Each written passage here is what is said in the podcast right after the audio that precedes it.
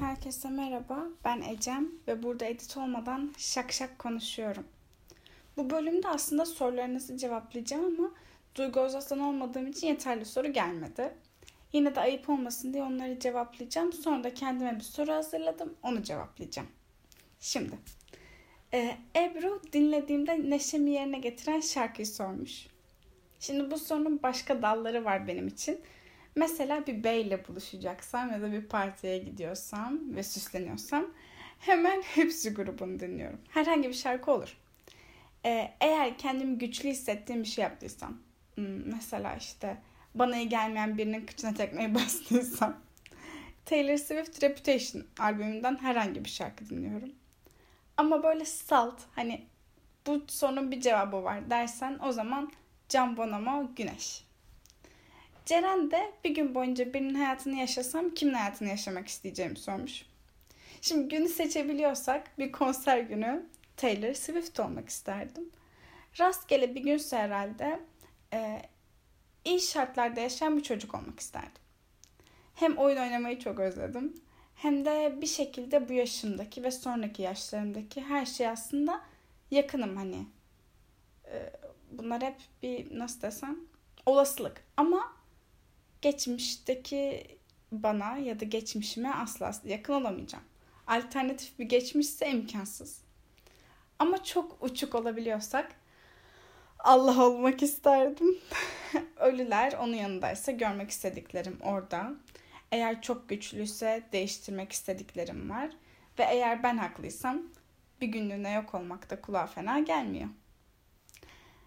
Gör ki İspanyol olmasa nerede Erasmus yapardın demiş her yerde yapıyor biliyor olsaydım yani işte Erasmus bir Avrupa programı olmasaydı İrlanda ya da İskoçya ama Avrupa ile sınırlıyorsak işte Çek Cumhuriyeti yani Prag.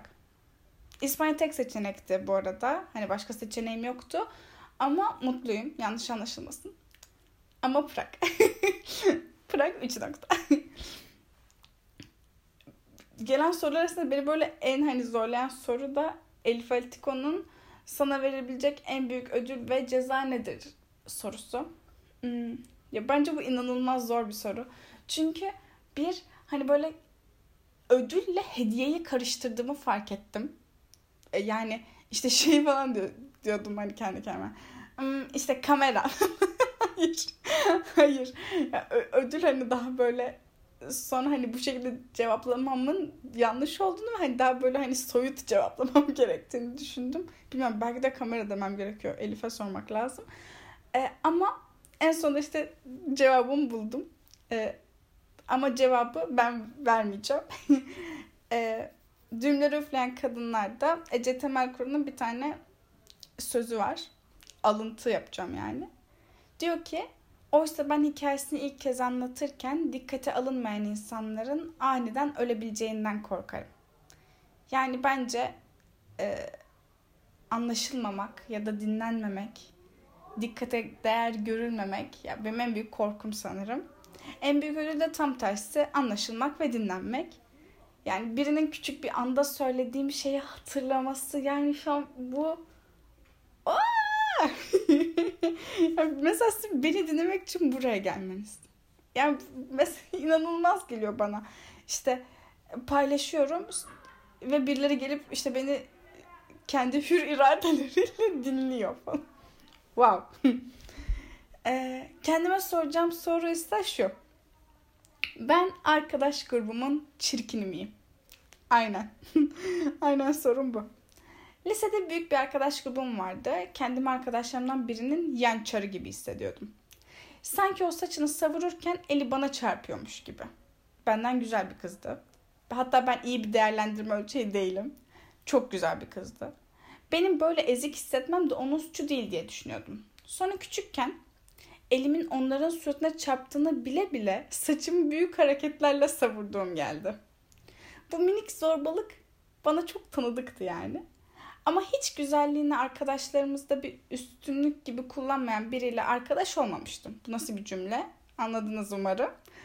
Ee, hiç böyle biriyle arkadaş olmadığım için de varlıklarından haberdar değildim. Ee, TikTok'ta bir video gördüm. Çocuk kız arkadaşının arkadaşlarıyla tanışıyor. Sonra şey diyor. en güzel olanını kapmışım. Bu video bana hiç tatlı gelmedi. Nedenini anlamak için tekrar tekrar izledim. Sonunda bu korkuyla yaşadığımı fark ettim. Çok daha iyi seçenekler hep var tabii ki. Yani işte hani atıyorum 9 10 üzerinden 9 biriyle birlikte oldunuz. Ne kadar sığ bir puanı var. Ama diyelim ki 10 üzerinden 9 biriyle birliktesiniz. Yani tabii ki 10 üzerinden 11'i var. Ama ben kuğular arasındaki ördek miyim? Ve bana aşık olduğunu düşündüğüm kişi de böyle mi düşün, düşünecek yani kuğuları görünce? Karşımdakiden önce ben neden böyle düşünüyorum? Parmak hikayem az kalsın şartları değiştiriyordu ama parmaklarım tam. Yüzüm düzgün. E sosyal medyaya fotoğraf atacak kadar özgüvenim var. Bu bir ölçek benim için çünkü insanların beni görüp kalbe basacaklarını öngörüyorum yani. Peki neden güzel arkadaşa sahip olmak korkunç geldi bana onca zaman? Çünkü öyle hissetmem istendi. Şimdi çok güzel arkadaşlarım var. E, fotoğraflarını çekerken kameranın arkasından gülümsediğim ve popularını kaşıdığım arkadaşlarım var. Peki bu bölüm neden şimdi geldi? Bitmiş ilişkilerden sonra geri dönüp baktığınızda yaşarken fark etmediğiniz, büyütmediğiniz şeyleri görüyorsunuz. Ben bugün bir anı hatırladım. Arkadaş grubunun güzelini kapmadığını fark eden canım eski sevgilimle yaptığımız konuşmayı net olarak hatırlamasam da şimdi bana bunları anlattıracak şeyler söylemiş belli ki. Şimdi bilmiyorum belki de suçlanması gereken ne benim erkek arkadaşım ne benim güzel arkadaşlarım. Direkt benim belki de. Yani insan eğer kendine olan özgüveni onun böyle düşüncelere sahip olmasını engelleseydi yani benim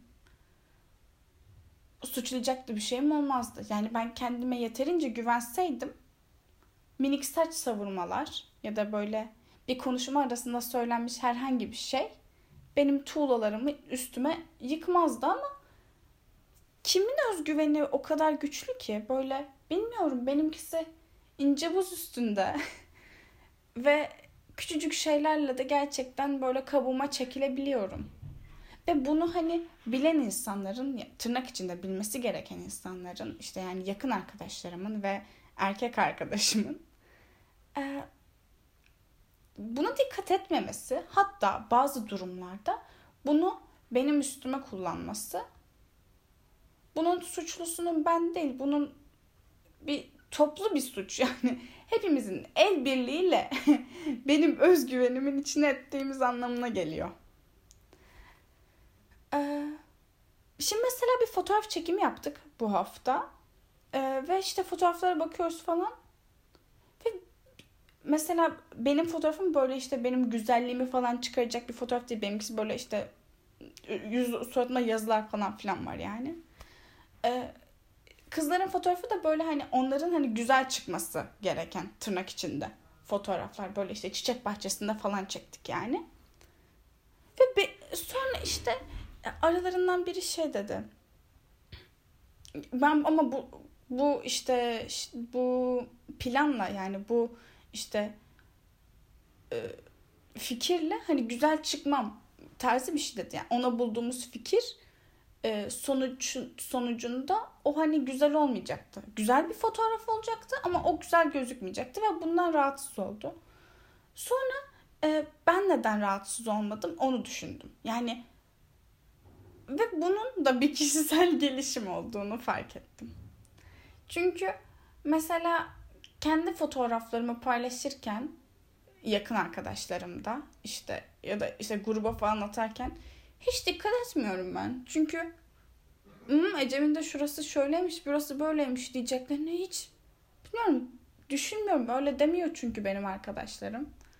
Ama ve hani kendi fotoğraflarımı gayet çirkin fotoğraflarımı paylaşırken arkadaşlarımın en güzel çıktığı fotoğrafları paylaşmak kendi yanımda beni hiç rahatsız etmiyor.